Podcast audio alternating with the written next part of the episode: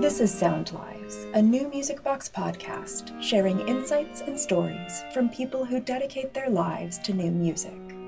Brought to you by New Music U S A, the resource for adventurous creators and listeners in the U S and beyond. Welcome to Sound Lives. I'm Frank J. O'Terry. You're listening to a performance from the Bridgehampton Chamber Music Festival of the first movement of Seven Seascapes, a work commissioned by the festival from Kevin Puts. Kevin is our guest for this episode, where we'll talk about the recent Metropolitan Opera premiere of his opera, The Hours, as well as his other operas, symphonies, and concertos, and how good he is at keeping secrets, both in his life and in his music. I'm going to start this conversation in perhaps a strange place, but mm. I think it's rather apt to describe what I've certainly been feeling about your music and about you, and what makes it so unique is I find that you as a person and as a composer are really good at keeping secrets.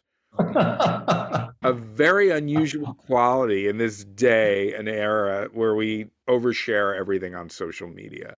I am so intrigued. Let's go in this direction. This is really interesting.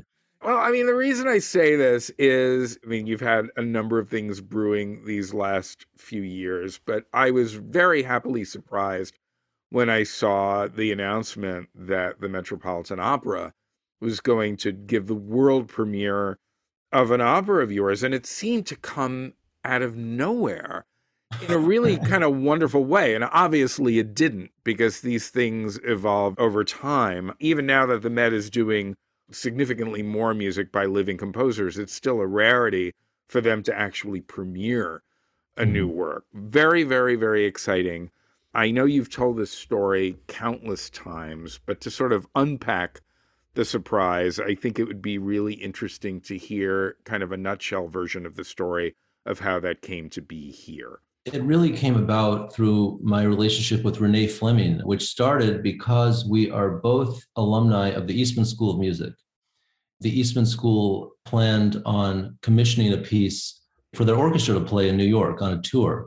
They wanted to commission me, and they wanted to have one of their alumni performers perform it. And so they asked Renee, they asked me, and then we got together and talked about what it might be and arrived at a piece about Georgia O'Keeffe, which came from my finding some of O'Keeffe's letters. She wrote thousands of letters to Alfred Stieglitz, her husband and lifelong partner. Well, not lifelong, because he died in the forties, but they wrote beautiful, passionate, and really intriguing letters to one another. And so I got the rights to them from Yale University, and I sort of extracted some texts and wrote a piece for her uh, in five movements called Letters from Georgia. And eventually she liked it. It was a clearly a, a good collaboration. You know, she liked what I was doing for her and writing for her voice. Of course, I loved the way she was singing it. So she asked me to expand that into a bigger piece, which included a baritone part for Rod Gilfry. And that just went to a lot of orchestras around the country. At a reception somewhere, I think it was in Rochester, actually. And this was around the time that there was this article in the Times about Renee's not doing any more of these operas, you know, that she had been famous for doing. And I said, you know, if I if I wrote an opera, like thinking about a, like a new opera, would you be interested in, in being in it? And she was immediately really enthusiastic. And really within weeks, we started talking about possible subjects. And she brought up The Hours. It had been something that she and her assistant, Paul Batzel, had been talking about, among other possibilities. And I just thought immediately that it was so interesting from an operatic perspective. I can imagine the kinds of things that you could do, as I have said a lot, I feel like I've said this so many times, uh, on the operatic stage that are not possible in a, in a book or a film. The kind of overlapping and the duets and the trios that eventually would happen once the three characters, who of course live in these different time periods, once they're introduced, you can begin to blur the lines between those worlds. And I just, you know, I love the the film, I love the book, I knew both of them, and I just felt like I could summon the sort of atmosphere for the piece. And she brought it to the Met, she brought it to Peter Gelb, and he was, I think, immediately excited about it and what it could be, you know, as far as a, a piece for three major opera stars. And, you know, I, I had had enough opera experience, and, you know, he listened to Silent Night, my first opera, and felt good enough about it to commission me. So that's where it started about five years ago, I think. You're listening to an excerpt of Act two, Scene four from the recently released Naxos recording of the Minnesota Opera's production of Kevin Puts's Pulitzer Prize-winning opera, Silent Night. It was the most amazing thing I shall never forget. Hast du's schon mal Whisky probiert? Nicht schlecht. Heute haben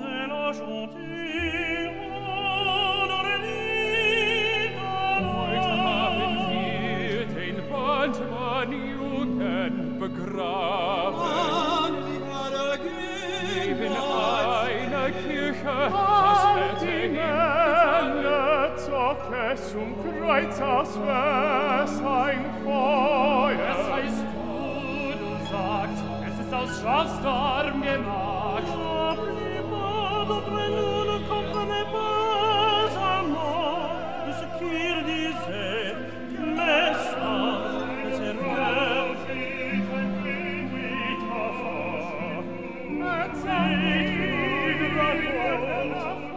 It's fantastic. Now, you and Renee both went to Eastman. Did you overlap at all? No, I didn't. I think she was there only for a couple of years. It was before I was there. We're about We're a little over ten years apart in age. I think she she spent a couple of, of years there, but then moved on. So I knew who she was, of course. I mean, everybody knew who she was. But Eastman was a really special place for me. I had an incredible time there as an undergrad and also during my doctorate. And I still think it's just an incredible institution, a great place to learn about music.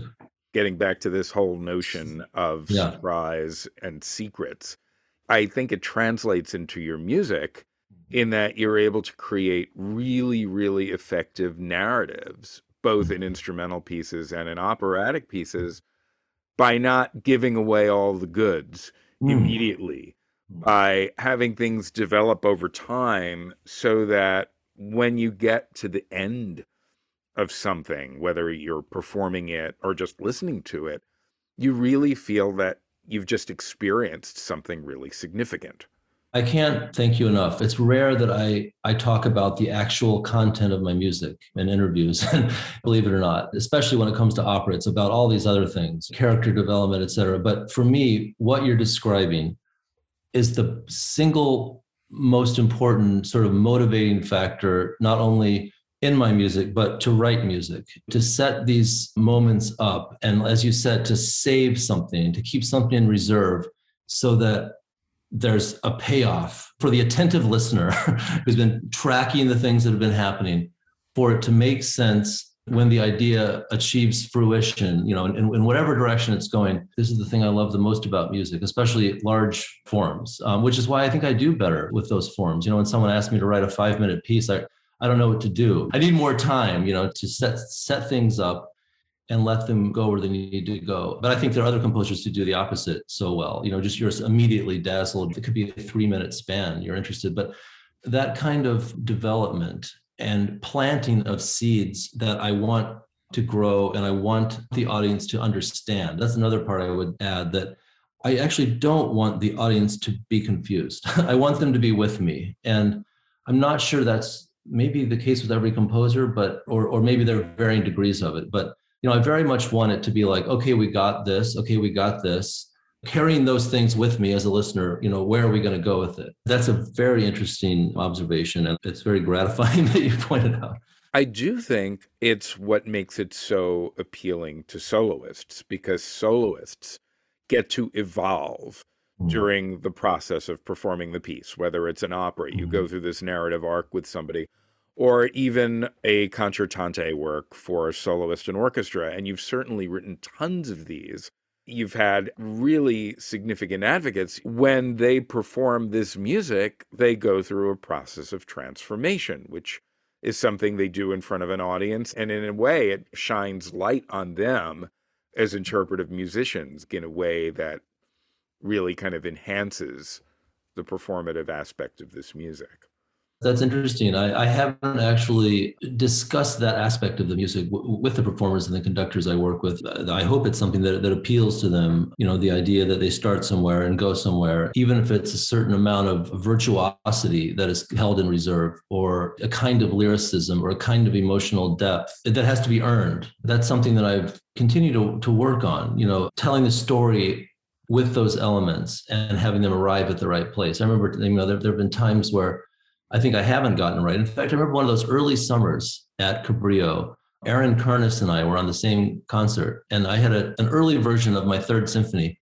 He was saying, you know, in a very kind of a nurturing, sort of supportive way that, like, I hadn't quite earned the, the end of the piece. It was satisfying, but there needs to be more before it gets there. I think he was right too. I knew something was not quite right. And what I used to do is I would compose where I'm going before I got there.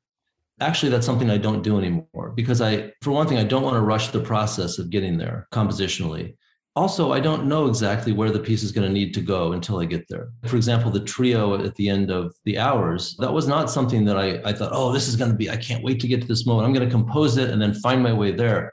I didn't actually know how it would operate musically. I didn't know the content of it exactly, except that that we wanted the three stars to be on the stage singing at the same time, and, and a trio for the, really for the first time, sort of the qualities of their voices blending for the first time. But getting there was something I had to earn as a composer. That's amazing to me because that trio felt so inevitable. I thought you had composed because it's like this big moment and you kind of built everything toward it, but that evolved as you were writing it. That's actually yeah, amazing it, to me. Thank you. I mean, it, it did. In some some ways, you have to just deal with the environment where you are. You know, so in other words, after two, maybe two and a half hours of music, where haven't I been yet? And for me, when I got there, I began that moment with the, the orchestra playing a sort of pulse. And you'd heard so much of that in the opera. There's so much clock-like pulsing going on. I thought the thing to do is not to have that at all, to just have the, the orchestra as a sort of resonating chamber for the three singers and just let them kind of sculpt the sound. And the orchestra is sort of there just sort of to echo the harmony that they're they're singing. But so that for me felt like the thing I hadn't quite done yet. Another thing I lo- I find satisfying about composing is that I have to kind of deal with where I am at the moment, react to not just the immediate context, but the entire context, and find the solution. That was the case with that opera. Let's hear an excerpt of Renee Fleming, Kelly O'Hara, and Joyce DiDonato singing that trio from the final dress rehearsal of the Metropolitan Opera production of Kevin Puts and librettist Greg Pierce's The Hours, featuring the Metropolitan Opera Orchestra, conducted by Yannick Nézet-Séguin.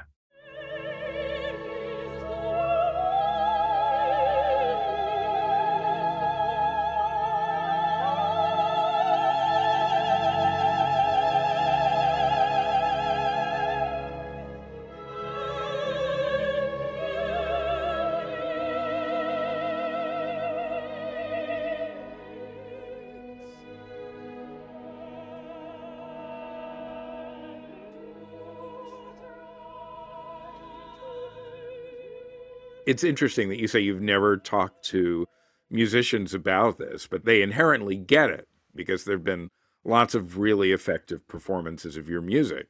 You can feel their transformation as well as the music's transformation, both in the operas and in the instrumental works, orchestra and chamber pieces as well. Early on, you were also a performer. You were active as a pianist. I'm wondering if part of that sensitivity to interpreters comes from the fact that that's a role that you had had. Yeah, that could be. And I feel like the less I perform, the further away I get from that sensitivity to that experience, being on the stage for thirty minutes and getting to this moment two minutes from the end. What does that feel like? I, I feel like I've, to some extent, I've, I've lost a, a little of that just because I've decided to focus almost entirely on composing. I just feel like being the jack of all trades is not something I've, or, you know, I really have time to do with the rest of my life. And I have heard from time to time, either people who commissioned my music in administration or something say these things, you know, that, you know, the music has an arc and it goes someplace and it develops and it builds. And the performers I work with are mostly not new music performers. So what I'm dealing with, or, you know, I'm writing a piece right now for Joshua Bell. As I present him this piece for with orchestra, you know, he's going to be thinking of Prokofiev and Beethoven and Brahms, and at some level comparing the experience of it and the success of it and the craft of it, if it's there, to those composers. And so it puts me under uh, under pressure, but I mean, I, I think that's something that I like. The performers, like the ones I've written concertos for, they expect things to kind of arrive in a satisfying way. They're not so interested in enigmatic endings, or they're used to music that goes to a place successfully and effectively and lets them do what they are used to doing on their instruments and gives the entire structure a satisfying arc and a satisfying shape. And so it'd be very different, you know, if I if I were commissioned by different people, like if Claire Chase asked me to write her a piece, or if Ensemble Moderne, you know, which had never happened, but, you know, I would feel like I'm in a different space. I could do different things, and I would probably do those things. But the work that I, I have, a lot of it comes from performers who are, who also do, or mostly do, the standard repertoire. Interesting. So it's tailor-made in a way. And I'm curious, you know, going back early on, this the piano concerto that you played at Cabrillo, mm-hmm. which you wrote very, very personal, very poignant essay about for New Music Box many, ah. many years ago. I assume you wrote that for yourself. I didn't actually. I wrote that for Jeffrey Kahane. I premiered it with Los Angeles Chamber Orchestra, and then I played it, and it hasn't been played a whole lot. I might revisit it and do some revisions. I'd like to record it, actually. But yeah, that was actually an incredible experience, and a kind of harrowing experience as well. As I wrote in that essay you're you're describing, you know, it was a time when I I wasn't sleeping a whole lot. We had a very young baby. I had this idea that I could, from memory, play my piano concerto with Marin Alsop at the Cabrillo Festival, and it, it had gone fine. And then, you know, suddenly in the performance, I didn't know where I was. I just sort of lost, I completely lost track of where I was in the third movement. Not something I'd experienced in rehearsals or or practicing. And because I don't perform a lot, or I hadn't been performing a lot, I wasn't used to that kind of thing. And so I just stopped and, and asked if we could start the movement over, which was, I think, a kind of a surprise to Marin. Probably doesn't happen to her very often, if, if ever. That was really an experience. And to have to play my own piece like that and to experience my music as a performer, it was really something that had an impact on the concertos I wrote thereafter. I love the third movement. I wasn't at that performance at Cabrillo, and the thing that I find so stunning about that movement is how you just ever so briefly in the beginning use this prepared piano thing. Ah. So you have the stick inside. It's there very briefly. It's not the centerpiece of anything, mm-hmm. but it's a flavor, and it's yeah. extremely effective. It suddenly happens. It's like, oh, there's that. And then it goes into yeah, something. And then, I go, and then I go back to, you know, whatever, Ravel, Prokofiev. That's as out there as I get. And well, maybe that's not entirely true, but you know, we're in an age where timbre is such an area of exploration for so many of my colleagues and contemporaries. And I'm just dazzled by these scores, and I'm dazzled by what they do and the kind of care given to the beginning, the middle, and end of every note, and the kinds of effects that are being experimented with. And there's some quote, you probably know this quote, from Rachmaninoff. He said, "I've tried to embrace the, the music of my time, and I feel like a ghost walking among the living," or something. I just feel like I sort of do what I do, and I, you know, the things I do as a as a musician and a composer are are so deeply ingrained, and they're just such a, a part of who I am. They're the things that really excite me, and they're often very, very simple things, as you can hear in, in the music, but I sort of can't escape it. It truly is what I find most exciting about the music I love. Simple, beautiful moments that will probably end up being almost nothing on the page, but what they do to me emotionally is fantastic. You're being very self-effacing with this, because I thought after walking out of the performance of The Hours that this is an opera that could only be written now.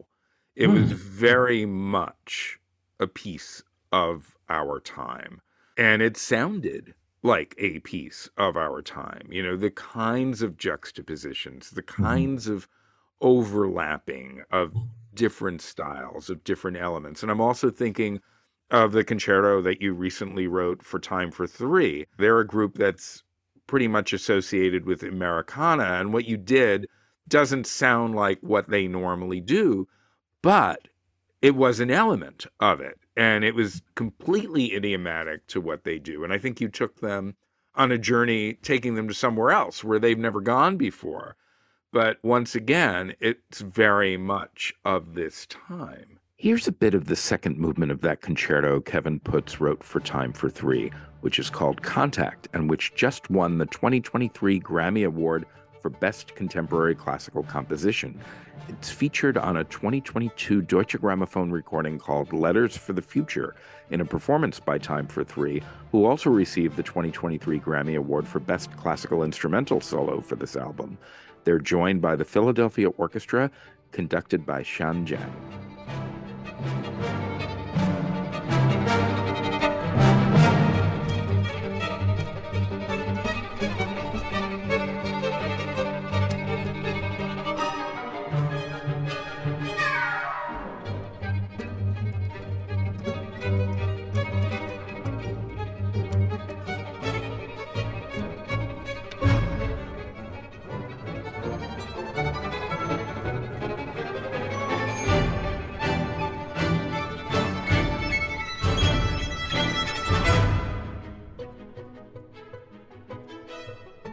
That is cool to hear. That concerto called Contact for Time for Three and The Hours were written at the same time, which is something I have not done much in the past. I usually do a piece and I think about only that piece and then I move on.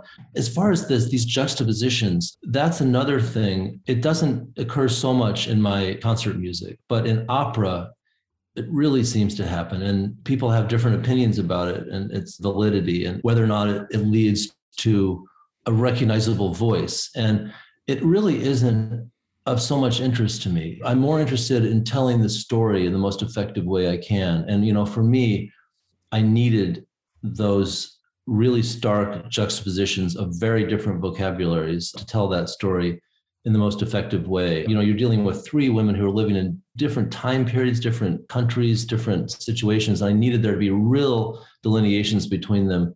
The other thing is these decisions, I think the composers make, as you know, Frank, we do what excites us as composers, not just like what needs to happen for this piece, what needs to happen for The Hours. It's more like, what do I want to do? What would be fun to try and make work? And for me, a lot of that is sometimes having a very stark seam between two scenes and sometimes having it be utterly seamless. And so can you make the audience not really understand how they got to where they are? Both of those things I find, I just find really exciting as I'm working, you know, just in my little office upstairs. And the other thing that I found, found really exciting about writing The Hours was the use of the chorus and how they could interact with the principals and the orchestra contrapuntally. It's fine to write an aria. That's interesting and that's exciting as a composer, but it's even better if there could be a duet. And if the duet could be sung between two characters who are living forty years apart, and also if the chorus can be singing the things that they're thinking in their heads at the same time. So you have this sort of three-part lyrical counterpoint. Just from a composer's perspective, that really kept me interested in writing this opera during a very uninspiring period where we're all isolated and not knowing when live performance might happen again. So interesting to talk about these, these aspects of that opera. Yeah, that's the aspect of it we haven't gotten to yet, is that yet both those pieces, the Concerto for Time for Three and The Hours, were created during the pandemic. And I think in some ways, certainly in The Hours where there's a narrative story, there is definitely the story about loss mm-hmm. and moving on, but also stasis and dealing with that. And that is very much the present moment. Actually, come to think of it, most of the writing of the concerto for Time for Three was done before we went into isolation. We just continued to work on it. We edited, we revised, we tried things out, we added and subtracted, and I reorchestrated quite a bit. I'm too close to the opera for one thing. I, I mean, one part of writing an opera for the Met is that when it's over, you really want to take a break from it. I mean, it's just so all-encompassing. It's exhausting. I mean, it was so exciting, but also an emotional roller coaster from the time rehearsal started, but really the last several years, just, you know, composing the entire piece and leading up to this premiere. I think only maybe in ten years or so will I really understand the way the pandemic affected the composing of that piece. I, certainly there were times when it was hard to compose because everybody was home. And, you know, my son was doing remote school and, and, you know, I mean, I need privacy to compose. So I was sometimes getting up very early in the morning. The other part of things is that once I started it and I knew it was going in the direction I wanted, and I'd established the kinds of music for the three characters, in some sense, the piece writes itself. I mean, it doesn't write itself. Of course it doesn't. I mean, it's tons and tons of, of work and revision and considering and reconsidering. But the hardest thing for me is just deciding on the material. And then the development of it feels logical after that. We haven't really talked about another thing that I feel really is a key part of your music, is its sensitivity in its orchestration, how carefully orchestrated it is, whether it's a symphonic work, and I want to talk a bit about the symphonies, or how the orchestra is used in an opera. I'm wondering, you know, how ingrained orchestration is to you in your thinking as you're composing. Are you one of these people who jots down ideas and short score or a piano score and then orchestrates, or does it come fully formed with the orchestration? Yeah, that, it's just a massive topic. I would say, you know, the things you've mentioned are the are the most important things to me as a composer. Orchestration, I was a student of Jacob Druckmann at Yale, and I remember him saying that he always just wanted to hurry up and finish the sketch or the short score so he could orchestrate, because it really, for him, was just like being at a candy store or something. And for me, it's the same thing. I absolutely love the process of orchestrating, and it's about half of the process for me writing an opera. So I begin with a, a piano reduction, because what I found is that opera companies desperately need a piano reduction. You know, this is the first that people hear of the piece is in workshops and rehearsals, and it has to actually work as a piano part. It has to, you know, sound effective. And so the challenge is doing that and also knowing ex- not exactly, but almost exactly what I'm going to do with the orchestration when it comes to that. But there are always little questions that are not answered. And those are the things that are just so fascinating for me about the process of orchestrating, which for The Hours took over a year. I think about the symphonies I've written and those earlier orchestra pieces. Of course, orchestration was important to, to me back then as it is now, but I think over the years, I've just gotten better at finding really practical ways to do very complex things with an orchestra. And that's actually something that I remember my other mentor at Yale, Martin Bresnik, would always say about Druckmann's music. He would say, he has this way of making the most complex structures and the, you know, complex textures and things happening. But you look at each part, you look at the trumpet two part, and it's the easiest thing in the world. I absolutely love that. The fact that I could do something for the violins, for the oboes, for the vibraphone player, for the harpist, that is completely manageable on their instrument and the week that they have to learn this piece and perform it. But the composite effect of the entire thing is what it is. So I don't find that a kind of burden. I find it absolutely fascinating to find ways, some really difficult gesture that I have swooping up and down. Can I do what Stravinsky did and, you know, make that totally idiomatic for all the instruments involved?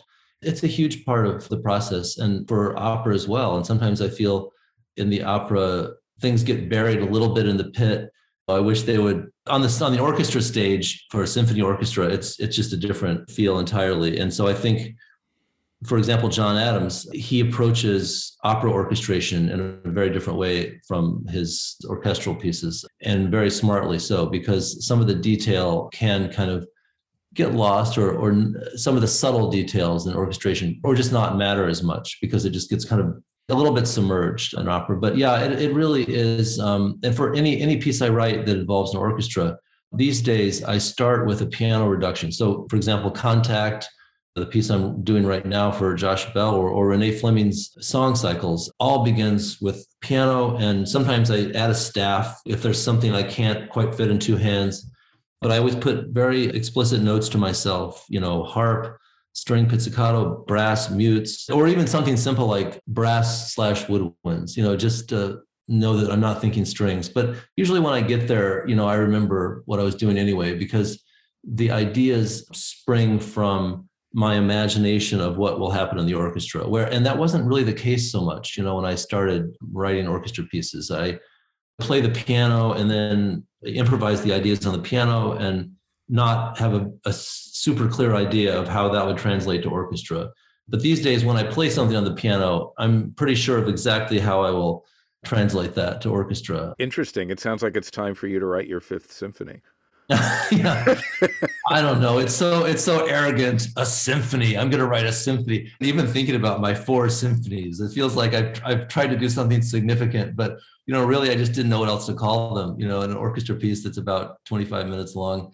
Well, my first one was my dissertation at, at Eastman. That did occur to me, you know, that I'm going to write a, an important orchestra piece after Chris Rouse had made me listen to one hundred symphonies from all over the world as part of my lessons. I thought I would try my hand at it. And with the first three, I had this plan that I was going to write shorter symphonies that are one movement long and then eventually connect them all into a massive symphony, but it just didn't happen. Well, the first two are single movement symphonies. Right. And when you talk about contemporary, I mean, that's certainly been antecedents for it. You know, Samuel Barber wrote a really great single movement first symphony. There's the, the Sibelius, even before that, the seventh.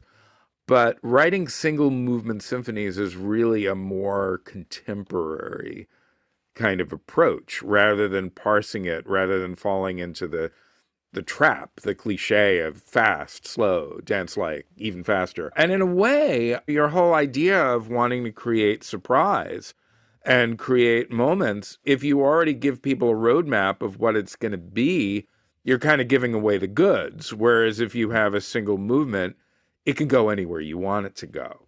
Again, an excellent point. And I think, as has been noted, there's a cinematic quality to my music. And in fact, I, I love film, not just film music, but I love film itself. And I think with those pieces, those single movement pieces, I thought, I want to make it an unbroken narrative arc like a film. Like, why should we have to stop? And I've kind of changed my tune on that a little. In fact, I just finished a, a concerto for orchestra that were premiered in Saint Louis, and it's like seven movements. There are a couple of those that, that are a, a taka, but there is something I also do like about the chapter. You know this, it's a relief to stop and then say, okay, I can start entirely different. These days, I, I'm not sure where I am about, about that. Certainly with, with opera, you know, it, it has to feel like at least two halves that are unbroken, maybe three. But th- at the time, I just thought there's no reason to stop.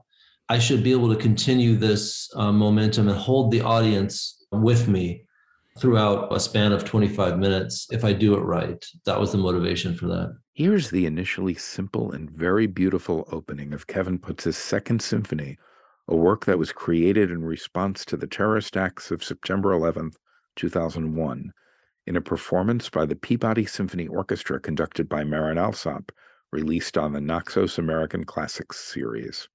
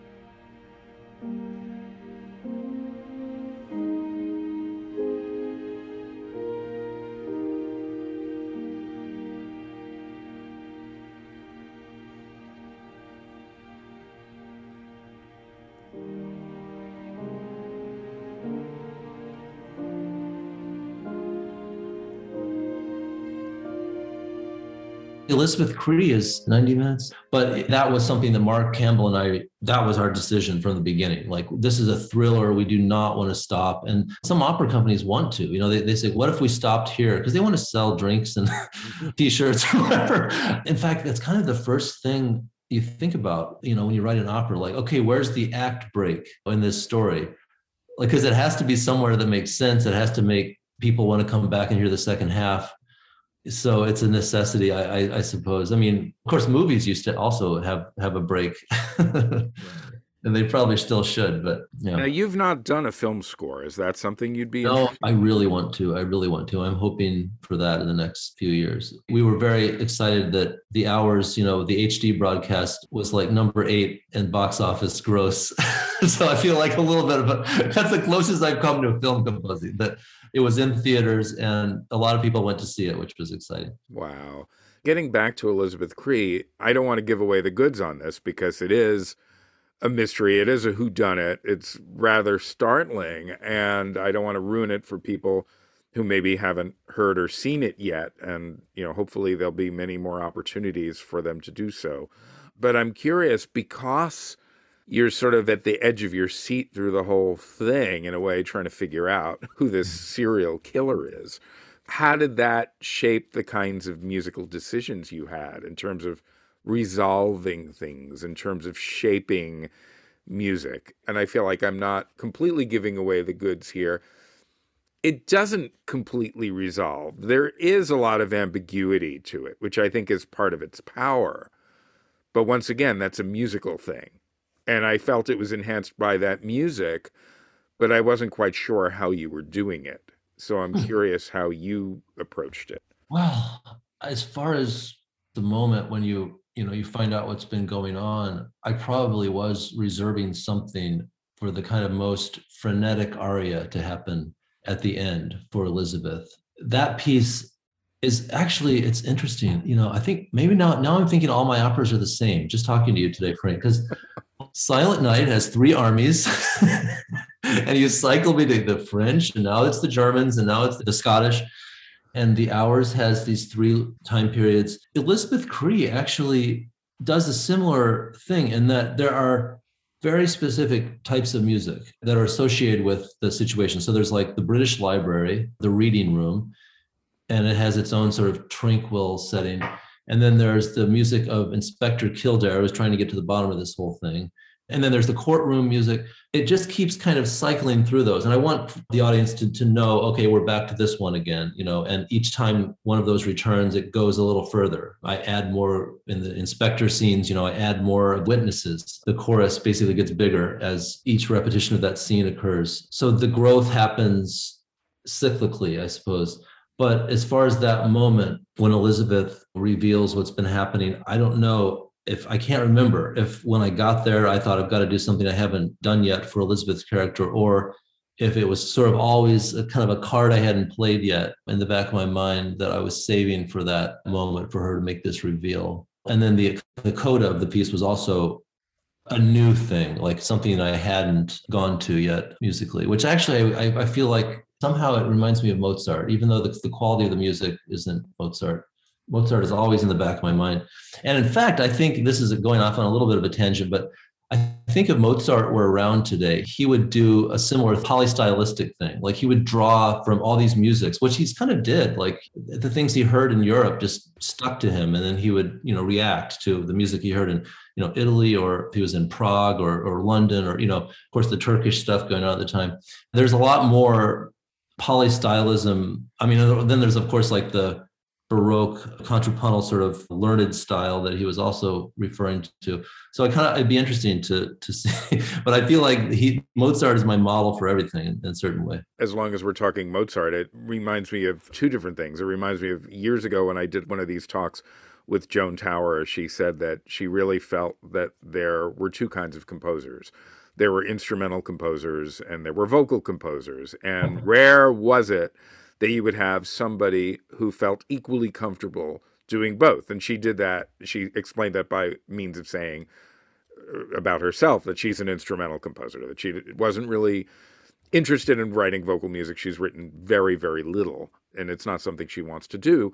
But we agreed, you know, with the rare example of, is Mozart, who was equally fluent as an operatic composer and as a composer of symphonies and mm-hmm. piano concertos, string quartets, and and what have you. And you are equally comfortable in both worlds. And in a way, they sort of inform each other. It's it's interesting learning that the Time for Three concerto and The Hours were written, even not, you know, the particulars of them, but there was some overlap in the composition, because I feel like the two things feed off of each other, the way that there's always a narrative sense in the instrumental pieces, even if there isn't a word-oriented narrative, even if it's an abstract musical work. And in the operas, as you mentioned, you know, the orchestration is so significant in your operas the way it is in your instrumental music as well. So the, the same attention to detail in the instrumental lines. But there's another thing, your flute concerto. Very interesting, where you're directly referencing Mozart. And I'll, I'll tell you a funny thing about my listening to this piece the first time I heard it. I heard it before I read your program note. And I'm really glad that I did, because I'm listening and I hear something and I'm like, that sort of vaguely sounds, this is weird. It sort of vaguely feels like, you know, the Mozart Piano Concerto Number twenty-one, C major. And then all of a sudden it's there. It comes out, you know, the full-on thing. Had I read the program note, I would have been waiting for it, so the surprise would have been gone. It was just very effective the way that was done. Let's listen to how Kevin Puts hints at Mozart's famous Piano Concerto Number twenty-one in C major in the second movement of his two thousand thirteen Flute Concerto.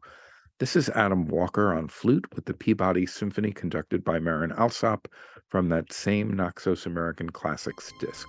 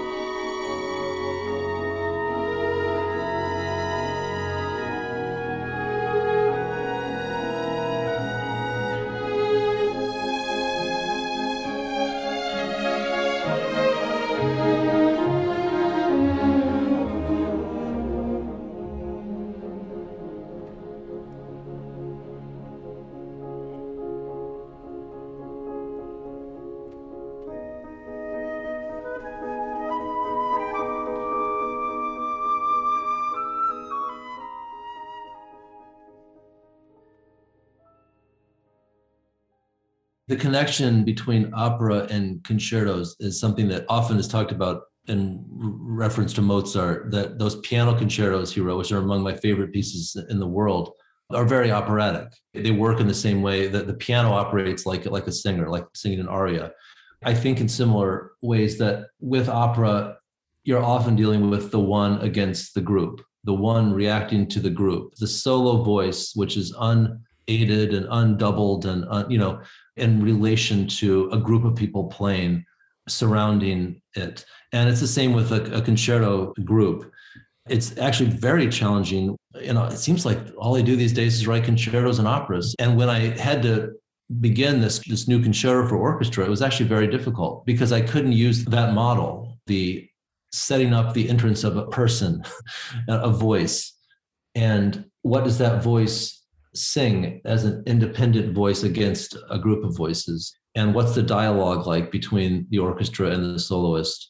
Does the soloist ever accompany the orchestra and sort of get embedded as an accompanist and then and then emerge as again as a soloist, as happens so gorgeously in those piano concertos by Mozart? I think John Adams is the composer uh, who is equally comfortable writing opera, and and Britten actually, Benjamin Britten's, I guess maybe he's mostly known for his operas, but I mean the instrumental, those pieces for all orchestra chamber ensembles, they're just amazing pieces. So it's brilliantly crafted. And Barber, actually. And Bar, yeah, Barber. Although sadly his second opera is one of the great tragedies. It, it yeah. New Met, but certainly well, Vanessa remains one of the yeah. key works. It's hard to say, you know, these things like when they arrive on the scene, maybe the circumstances aren't right, but then over time, people reconsider their feelings about it. I heard the Nixon in China. I, I haven't read much about the the origins of it, but you know, that wasn't so well received. And and now I think it's like, you know, when you think of American opera, you know, that's certainly one of the most important. Alex Ross wrote an, an article. He said, whatever happened to Nixon in China? And then all of a sudden people started listening again. And then all of a sudden there were productions everywhere. Yeah. Yeah. So that's an exciting thing, witnessing that transformation happen. But to take it back to you, another opera, there's something I'm hoping there's a similar transformation with, just because as a, as a listener, I always want to hear the thing I haven't heard. And I've never heard The Manchurian Candidate. That's the only one of your four operas that I've yet to hear. That's a work that's so timely because of its topic. Well, Manchurian Candidates, similarly, they're fictitious characters from this, the amazing Frank Sinatra, Angela Lansbury movie, but it's all about democracy being compromised, about mm-hmm. this plot to destroy democracy. And that seems to be what's happening all around us, here in the U S, elsewhere in the world. So it seems very much a work for this zeitgeist. That is true. I'm not someone who likes to pretend about my music or mince words about it either. I just think there are problems with that opera that I went into it, into the composing of it, sort of glibly, actually, you know, feeling, oh, I wrote my first opera and it went great, so I'm just going to do it. You know, I'm going to do the same kind of thing with, with The Manchurian Candidate. And it's a different kind of piece entirely. It's a, a thriller. It's about suspense. Adopting the same kind of polystylistic approach just doesn't entirely work. It takes the audience out of that focus. I think it, it contains some of the best music I've written, but I would like to revisit it at some point.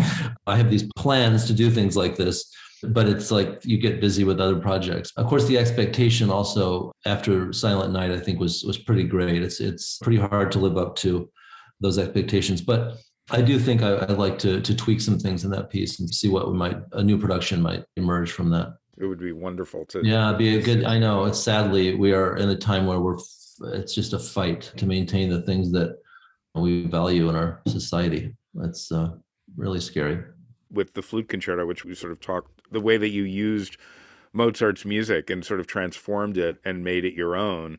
I mean, I'm thinking of what you did going even further along those lines, being inspired by other music, but then not actually using it in your third and fourth symphonies.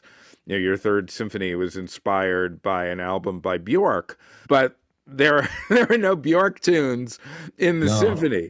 And even further, your fourth symphony was inspired, and originally you were going to use music of Native American peoples of the territory around San Juan Bautista, where the premiere took place, this incredible land. It's funny, when I think of that place, I always think of Vertigo, because that's where that... Yeah, yeah, yeah, yeah. Absolutely. Absolutely. That's, that's the music that's glued in my head for the, yeah, that. And mine too.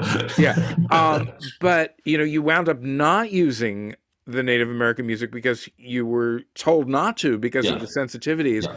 And it's very interesting, you know, how do you reference other music without using it? And what is your process for doing that? I'm curious. In the case of that third symphony, which I call Vespertine, that's the subtitle of the, began as a, as a little shorter piece. As I think I described earlier, that, that's the piece that Aaron Kernis was commenting on at Cabrillo, but then I decided to expand it a little and make it into a, a full-fledged symphony.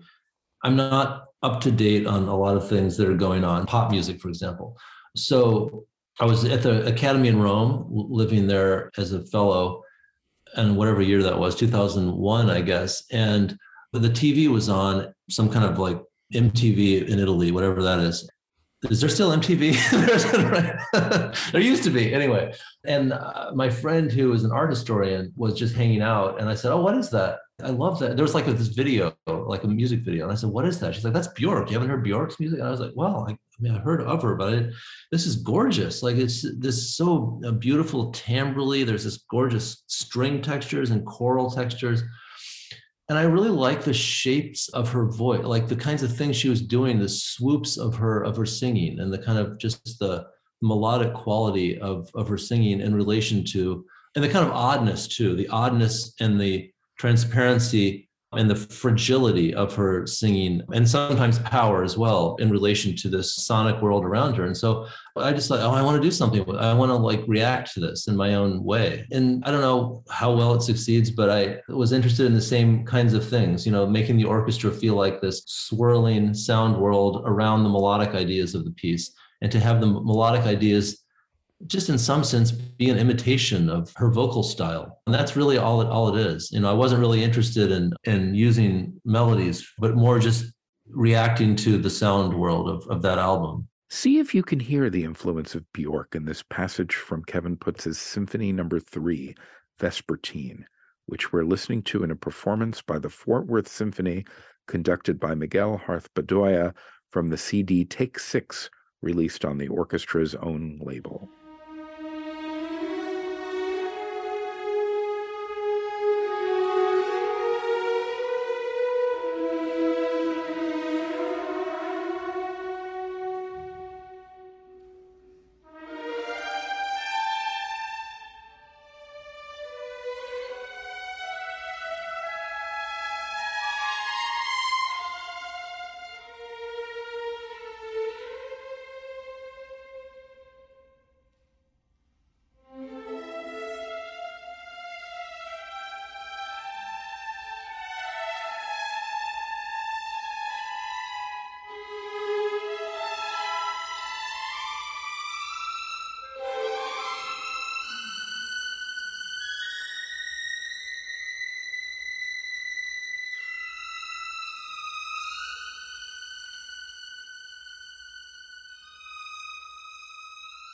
So have you ever gotten the symphony to Bjork? Has she heard it? I'm not sure if she's heard it. I asked if I could name the movement titles after her song. I think they're quotes from her lyrics. And I guess I got a note back that she was okay with that, but does not endorse the project, or does not, I can't remember what the, the wording was, but I'm not sure it's, it'd be her kind of thing. I'm not sure when it comes to modern classical music. I think she's into some pretty out there stuff, and my stuff isn't isn't in that category. So, you know, that's that's a piece I like to go back into and do what I, I've learned over the years, and with regard to this sort of practical scoring, because I think in many ways that orchestra piece is, it's too hard. I mean, it's not like it's impossible. It's not like as hard as Thomas Addis or something, but you know, to play it really well, it requires a lot of a lot more rehearsal than I think people really have. And so I feel like I could find ways to be more practical and have it just play itself better in, in a week of rehearsal. Yeah, I was pretty um, demanding, actually, of orchestras, which was only like, what, fifteen years ago. But I feel like since then I've come to terms with what an orchestra can realistically do, even with the very best players in a few rehearsals. Now, the Fourth Symphony, again, you're referencing music without actually using it. It inspired you to create your own music. I'm curious about that process. I found transcriptions of those Mutsun melodies from that time, the early days of the Mission San Juan Bautista. They're actually available in the library. There's a one of the one of the missionaries transcribed some of their of their tunes. I didn't, of course, as as you said, I didn't want to quote any of them, because they're, those tunes are, they were used for a very specific purpose. And it's sort of not okay to just use them for another purpose, which would be, you know, an orchestral performance. So I think what I, I did was I sort of tried to encapsulate the intervallic qualities of some of them, which a lot of them are somewhat pentatonic, and the kind of shapes, just melodic, rhythmic shapes of some of them, but just didn't do anything, quote anything verbatim. There's a lot in that piece, but that one movement I think of, the second movement, I think of as kind of like a an imaginary compendium of melodies, which are all derived by myself.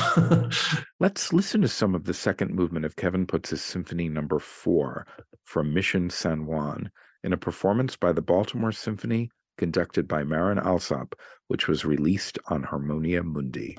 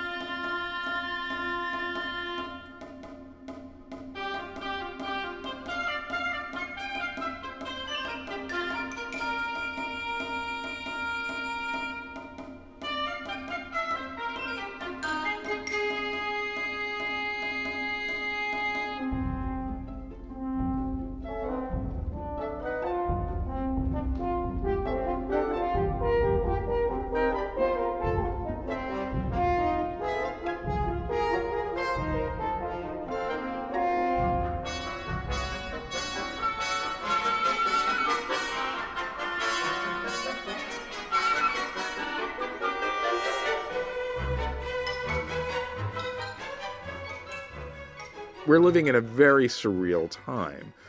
How to address this as a creative artist or as an interpretive artist or even as a listener to this work? What should we be more mindful of? That is really a good question. There's a lot of pressure, I think, to have a stance on various things. And I just wouldn't bring any of that to composing. I would ignore all of that. And my colleagues are very respectful, and we all are of each other, and we're very polite to one another. But whether or not my colleagues like my music is not of any importance to me. I just feel like rather than saying, here's what's going on right now in this moment, of course you should be open to those things, whatever's going on, the zeitgeist. I would just look at all of music that you've heard and that has meant something to you from the very beginning and feel like it's okay to incorporate all of that and to sort of build a voice from all of it and have that be the part of you that remains inviolate to all of these pressures that exist right now in the world, and also all the transparency that exists through social media, that it feels like there's almost no private space now. I would make your, your music your private space and the place that you can do the, the things that you believe fervently in, that you are, are most emotionally connected to. That's certainly been my approach to things over the however many years I've been doing this. And thoughts for listeners. Well, it's interesting because you said earlier in this conversation that you want to take the audience along. You don't want them to be baffled. You know, you started this talk with that I'm a composer of of secrets, and it's because I'm really only interested in listeners, the public, whoever that is, engaging with my music on its own. I'm not interested in in telling my story a whole lot or having a big internet presence. I'm just not good at it. There are composers who are, are really successful at sort of presenting themselves as as creators and and sort of influencers. And I'm I'm just not one of those people. I'm I'm really interested, like you said, pushing play and having the experience be something that can be followed without any idea what you're about to hear. Everything you need to know is there in the music. And hopefully you find it engaging and powerful just because of the music itself, not because you like me or you like what I have to say, you like my politics. I just want it to be about the music. And so I think that's why I, there's a sort of, maybe there's a kind of elusive quality, or there's something that you just, like you didn't know about my opera, you didn't know about the things. I'm just not really interested in putting it out there. You know, I'm interested in having the projects that I, I can really invest in emotionally and intellectually, just getting them out in the world. And the recording is the final thing for me. I really think, you know, to put the recording out in the world, it's kind of fascinating to see what might happen, you know, once it's out there in the world, like who reacts to it? Does someone in Finland hear it or, you know, and write to me out of the blue? I find that really interesting that you can do that as a composer and kind of place something in the culture that may or may not resonate or may or may not mean something to, to someone else who doesn't know anything about me at all, just like heard this recording on the radio or heard a performance of it and might want to connect in that way. I think it's really interesting. So that's just a very interesting point that you listened to that piece without any knowledge of it. And hopefully by the time you got to the end of that movement, it made some sense. I'm not trying to criticize people sort of coming down one way or the other on things, but it really does feel like that's where we are as a society. You know, you're either like on this side or you're on this side, and there's no gray area and there's no room for discussion. You know, I have to say this whole idea, you know, you're you're either for us or against us. I mean, I, re- I remember, I think it was W who said this with the terrorists. You're either with us or you're with the terrorists. And this sort of binary thing, I think it's very yeah. dangerous. And I think it's why we're so polarized as a society right now about every yeah. single issue.